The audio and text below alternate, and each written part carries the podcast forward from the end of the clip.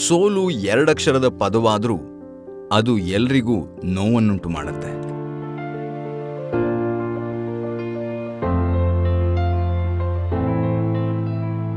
ಹಾಗಾದ್ರೆ ಈ ನೋವೇ ದೊಡ್ಡದಾಗಿರತ್ತಾ?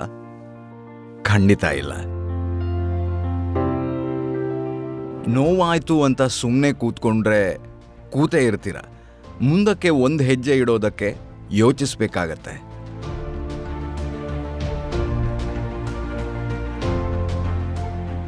ಭಯ ಪಡಬೇಕಾಗತ್ತೆ. ಒಮ್ಮೆ ಸೋತ್ವಿ ಅಂತ ಸುಮ್ಮನೆ ಕೂತ್ರೆ ಗೆಲುವು ಮರೀಚಿಕೆ ಆದೀತು.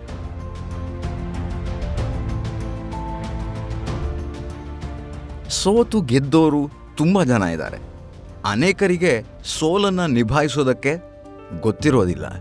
ಗೆಲುವನ್ನು ಸಂಭ್ರಮಿಸೋದಕ್ಕೂ ಗೊತ್ತಿರೋದಿಲ್ಲ. ಇದೊಂದು ರೀತಿ ಸಮಚಿತ್ತ ಭಾವ.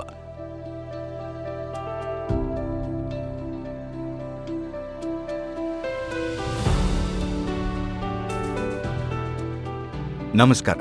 ನಾನು ನಿಮ್ಮ ಬಡಕಿಲಾ ಪ್ರದೀಪ್. ಇದು ರೀಚಾರ್ಜ್ ಮಾಡೋ time.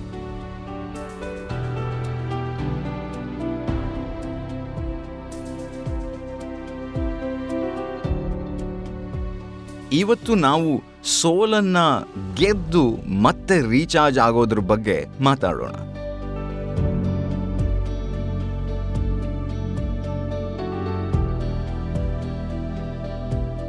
A P J Abdul Kalam ಅವರು ಒಂದು ಕಡೆ ಹೇಳ್ತಾರೆ, ಸೋಲೋದು ತಪ್ಪಲ್ಲ. ಸೋಲು ಅನ್ನೋದು ಭವಿಷ್ಯದ ಹೆದ್ದಾರಿಗಳು. ಆದರೆ ಸೋಲಿಗೆ ಭಯಪಟ್ಟವನು ಮುಂದೆ ಹೋಗಲು ಸಾಧ್ಯವಾಗದೆ ತಾನು ಎಲ್ಲಿದ್ದಾನೋ ಅಲ್ಲೇ ಇರ್ತಾನೆ ಅಂತ.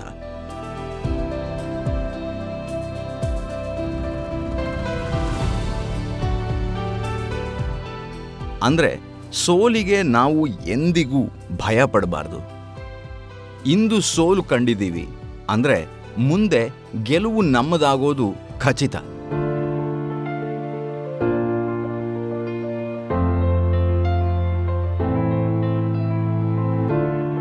ಜೀವನದಲ್ಲಿ ಧೈರ್ಯ ಅತಿ ಮುಖ್ಯ. ಸೋಲೆ ಗೆಲುವಿನ ಸೋಪಾನ ಅನ್ನೋದನ್ನ ನಾವು ಚಿಕ್ಕೋರಿದ್ದಾಗಿಂದಾನೂ ಕೇಳ್ಕೊಂಡು ಬಂದ ಮಾತು.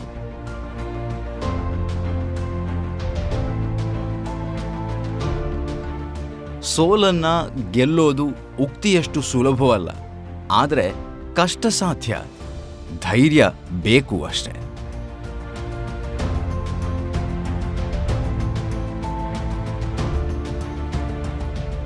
ಧೈರ್ಯ ಒಂದಿದ್ರೆ ನಾವು ಅಂದ್ಕೊಂಡ ದಾರಿಯಲ್ಲಿ ಸಾಗುವಾಗ ಸಿಗೋ ಅದೆಷ್ಟೋ ಕಲ್ಲು ಮುಳ್ಳುಗಳನ್ನು ದಾಟಿ ಮೆಟ್ಟಿ ನಿಂತು ಗುರಿಯನ್ನು ತಲುಪಬಹುದು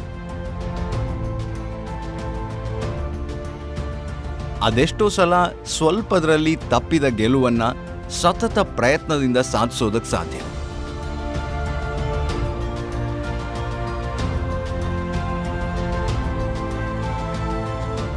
ಧೈರ್ಯ ಒಂದಿದ್ರೆ ಅದೆಂಥ ಕಷ್ಟಗಳನ್ನು ಎದುರಿಸೋ ಶಕ್ತಿ ನಮ್ಮಲ್ಲಿರುತ್ತೆ. ಅದಕ್ಕೆ ಅನ್ಸುತ್ತೆ, ಧೈರ್ಯಂ ಸರ್ವತ್ರ ಸಾಧನಂ ಅನ್ನೋದು.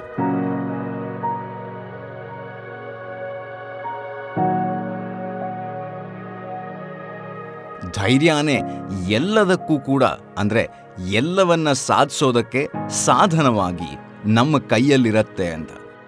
ಆ ಧೈರ್ಯ ಒಂದಿದ್ರೆ ಸಾಕು, ಏನನ್ನೂ ಕೂಡ ಸಾಧಿಸೋದಕ್ಕೆ ಚಾನ್ಸ್ ಇದೆ.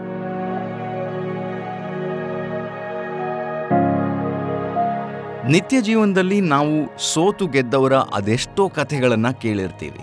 ಆ ಕಥೆಗಳನ್ನು ಕೇಳೋದು ತುಂಬ ಸುಲಭ.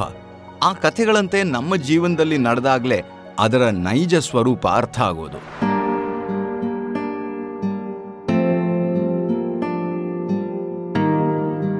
ಇವತ್ತು ಕತೆ ಹೇಳಲ್ಲ, ಆದರೆ ಈ ಸೋತು ಗೆದ್ದ ವಿಷಯಗಳ ಬಗ್ಗೆ ಹಲವಾರು ವಿಚಾರಗಳನ್ನು ನಾವು ಚರ್ಚೆ ಮಾಡೋಣ, ಮಾತಾಡೋಣ.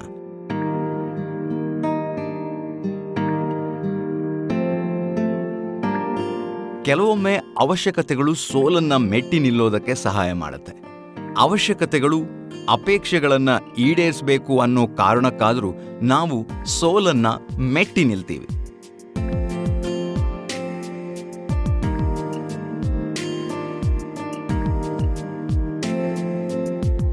ಕೇವಲ ಧೈರ್ಯ ಒಂದಿದ್ರೆ ಸಾಕಾಗೋದಿಲ್ಲ. ನಂಬಿಕೆ ಅನ್ನೋದು ಅಷ್ಟೇ ಮುಖ್ಯವಾಗಿರುತ್ತೆ. ನನ್ನ ಶಕ್ತಿ ಸಾಮರ್ಥ್ಯಗಳ ಬಗ್ಗೆನೇ ನನಗೆ ನಂಬಿಕೆ ಇರಬೇಕಾಗತ್ತೆ. ಇಲ್ಲ ಅಂತಂದ್ರೆ ಧೈರ್ಯ ಸಂಪೂರ್ಣ ವ್ಯರ್ಥವಾಗಿಬಿಡುತ್ತೆ.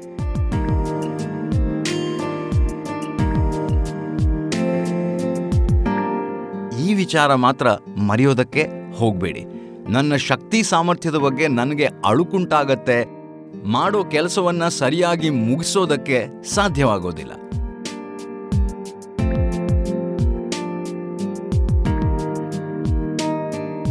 ನಮ್ಮ ಸಾಮರ್ಥ್ಯದ ಕುರಿತು ನಮಗೆ ಅಚಲವಾದ ನಂಬಿಕೆ ಇರಬೇಕು. ಆಗ ನಾವು ಎಂಥ ದೊಡ್ಡ ಕೆಲಸಗಳನ್ನು ಸಲೀಸಾಗಿ ಮುಗಿಸೋದಕ್ಕೆ ಸಾಧ್ಯ.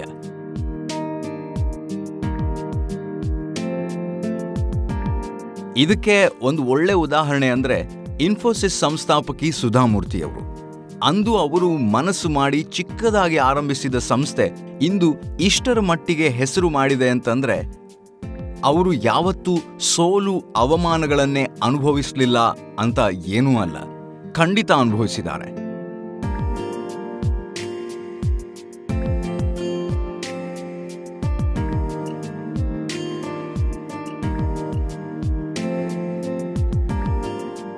ಆದರೆ ಅವರು ಆ ಸೋಲು ನೋವನ್ನ ಸಶಕ್ತವಾಗಿ ನಿಭಾಯಿಸಿದ್ರು ಅಂತ ಅರ್ಥ.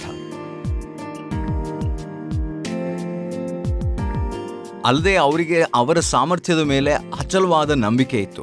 ಹಾಗಾಗೇನೆ ಇಂದಿಗೂ ಅವರು ಸಾವಿರಾರು ಜನರಿಗೆ ಸಂಪತ್ತನ್ನ ಗಳಿಸಲು ಅನುವು ಮಾಡಿಕೊಟ್ಟಿದ್ದಾರೆ.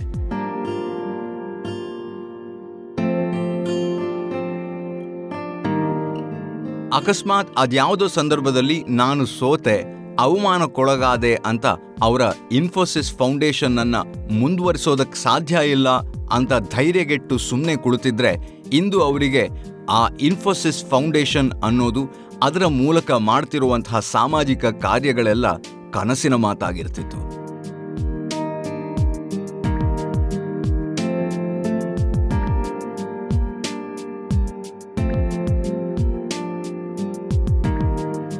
ಒಮ್ಮೆ ನಮ್ಮ ಸಾಮರ್ಥ್ಯದ ಬಗ್ಗೆ ನಮಗೆ ಅಪನಂಬಿಕೆ ಉಂಟಾದರೆ ಮತ್ತೆ ಆ ನಂಬಿಕೆಯನ್ನ ತಮ್ಮದಾಗಿಸ್ಕೊಳ್ಳೋದು ತುಂಬಾ ಕಷ್ಟ. ಹಾಗೇನೆ ಮತ್ತೊಮ್ಮೆ ಪ್ರಯತ್ನ ಮಾಡೋದನ್ನ ಯೋಚಿಸೋದಕ್ಕೂ ಹೆದರ್ತೀವಿ.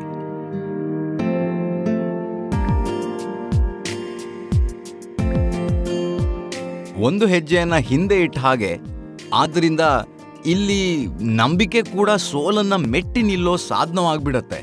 ಹಾಗಾಗಿ ನಂಬಿ, ಆದರೆ ಅಪನಂಬಿಕೆ ಬರದೇ ಇರೋ ಥರ ನೋಡ್ಕೊಳ್ಳಿ.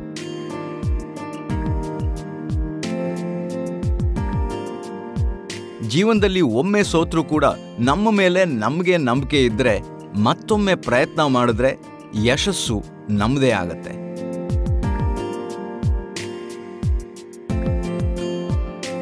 ನಂಬಿಕೆ ಗುರಿಯತ್ತ ಮುನ್ನಡೆಯೋದಕ್ಕೆ ನಮ್ಮನ್ನ ಹುರಿದುಂಬಿಸುತ್ತೆ. ಅದು ಹೇಗೆ? ಅನೇಕರು ಇನ್ಯಾವುದೋ ಶಿಕ್ಷಣವನ್ನು ಪಡೆದು ಮತ್ತಿನ್ಯಾವುದೋ ವೃತ್ತಿಯಲ್ಲಿರ್ತಾರೆ. ಅಂದರೆ ಇಲ್ಲಿ ಅವರಿಗೆ ತಮ್ಮ ಮೇಲಿನ ನಂಬಿಕೆ, ತಾನು ಮಾಡೋ ಕೆಲಸದ ಬಗ್ಗೆ ಇರೋ ಶ್ರದ್ಧೆ. ಇದು ಅವರನ್ನ ತನ್ನ ವೃತ್ತಿಯಲ್ಲಿ ಮುಂದುವರಿಯೋದಕ್ಕೆ ಸಹಾಯ ಮಾಡುತ್ತೆ.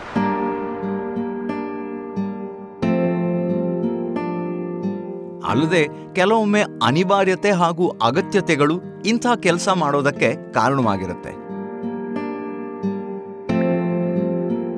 ಅದಕ್ಕೆ ಡಿ ವಿ ಜಿ ಅವರು ಹೇಳಿದ್ದು, ಮರಳಿ ಯತ್ನವ ಮಾಡು, ಮರಳಿ ಯತ್ನವ ಮಾಡು ಅಂತ ತಮ್ಮ ಮಂಕುತಿಮ್ಮನ ಕಗ್ಗದಲ್ಲಿ ಅವರು ಉಲ್ಲೇಖಿಸಿರೋದು ಈಗ ನೆನಪಾಗತ್ತೆ.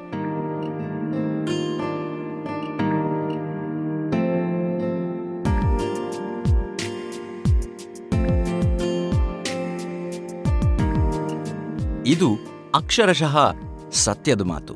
ಯಾಕಂದ್ರೆ ಒಮ್ಮೆ ಸೋತೆ ಎಂದಾಕ್ಷಣ ಎಲ್ಲವೂ ಮುಗೀತು, ಗೆಲುವು ನನ್ನ ತುತ್ತಲ್ಲ ಅಂತಲ್ಲ. ಹಾಗಂತ ಗೆಲುವು ಬಾಳೆಹಣ್ಣು ತಿಂದಷ್ಟು ಸುಲಭಾನೂ ಅಲ್ಲ. ಅದನ್ನ ನಿಜವಾಗ್ಲೂ ತನ್ನದಾಗಿಸ್ಕೋಬೇಕು ಅಂತಂದ್ರೆ ಶ್ರದ್ಧೆ, ಭಕ್ತಿ, ನಿಷ್ಠೆ ಹಾಗೂ ಪರಿಶ್ರಮದ ಹಾದಿಯಲ್ಲಿ ನಾವು ನಡಿಬೇಕು.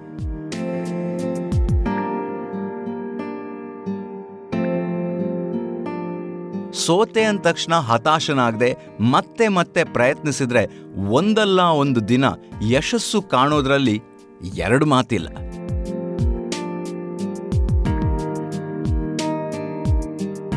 ಬೇರೆಯವರ ಗೆಲುವನ್ನು ನೋಡೋದು ಸುಲಭ, ಅನುಭವಿಸೋದು ಕಷ್ಟ ಅನ್ನೋದು ಇದಕ್ಕೆ ಅನ್ಸುತ್ತೆ.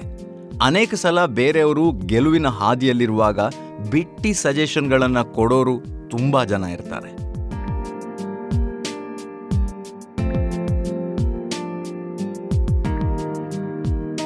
ಪರಿಶ್ರಮ ಗೆಲುವಿನ ಎರಡನೇ ಸೋಪಾನ ಅಂತಂದ್ರೆ ತಪ್ಪೇ ಇಲ್ಲ.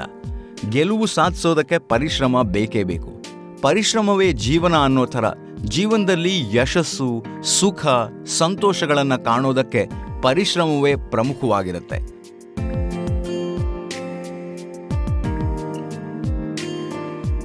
ಹಾಗಾಗಿ ಸೋಲಿನ ಹಾದಿಯಲ್ಲಿ ಪರಿಶ್ರಮ ಅನ್ನೋ ಪಾದರಕ್ಷೆ ಧರಿಸಿ ಮುಂದುವರಿಬೇಕಾಗತ್ತೆ. ಆದರೆ ಇದೆಲ್ಲವೂ ನಮ್ಮ ಮನಸ್ಸಿನ ಮೇಲೆ ಡಿಪೆಂಡ್ ಆಗಿರುತ್ತೆ. ಆದ್ದರಿಂದ ಇಲ್ಲಿ ಮನಸ್ಸನ್ನ ಟ್ರೈನ್ ಮಾಡೋದು ಅಷ್ಟೇ ಅಗತ್ಯ. ಮನ ಏವ ಮನುಷ್ಯಾಣಂ ಕಾರಣಂ ಬಂಧ ಮೋಕ್ಷಯೇ. ಅಂದರೆ ಬಂಧನ ಹಾಗೂ ಮೋಕ್ಷಗಳಿಗೆ ಎರಡಕ್ಕೂ ಕೂಡ ನಮ್ಮ ಮನಸ್ಸೇ ಕಾರಣವಾಗಿರುತ್ತೆ ಅಂತ.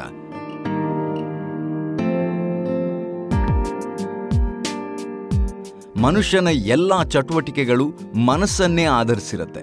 ಆದ್ದರಿಂದ ಇಲ್ಲಿ ನಾವು ಮನಸ್ಸಿನ ಸಮಚಿತ್ತತೆಯನ್ನು ಕಾಪಾಡಲೇಬೇಕು.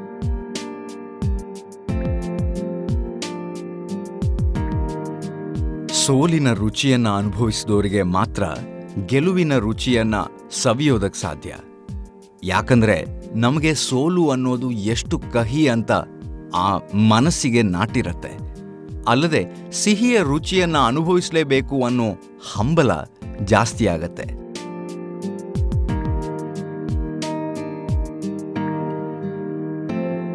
ನಮ್ಮ ಜೀವನದಲ್ಲಿ ಸೋಲು ಇರಬೇಕು.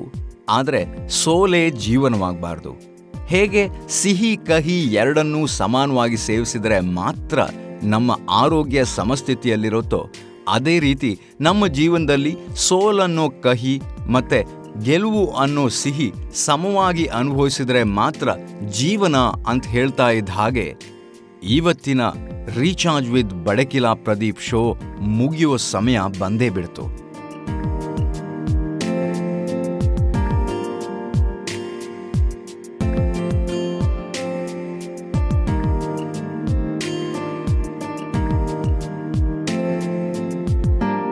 ಇವತ್ತು ಮತ್ತೆ ಸ್ವಲ್ಪ ಚಾರ್ಜ್ ಆಗಿದ್ದೀರಾ ಅಂತ ಅಂದ್ಕೊಂಡಿದ್ದೀನಿ ಇದು ಬೇಕೆಂದಾಗ ರೀಚಾರ್ಜ್ ಮಾಡ್ಕೊಡೋದಕ್ಕಂತಾನೆ ಇರೋ ಶೋ.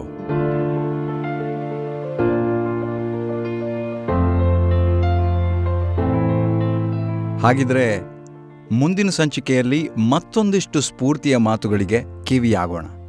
ಆದರೆ ಅದಕ್ಕೂ ಮೊದಲು ಒಂದು ಸಣ್ಣ ವಿರಾಮ. ನಾನು ನಿಮ್ಮ ಬಡಕಿಲಾ ಪ್ರದೀಪ್. ಮತ್ತೆ ಸಿಗ್ತೀನಿ. ನಮಸ್ಕಾರ.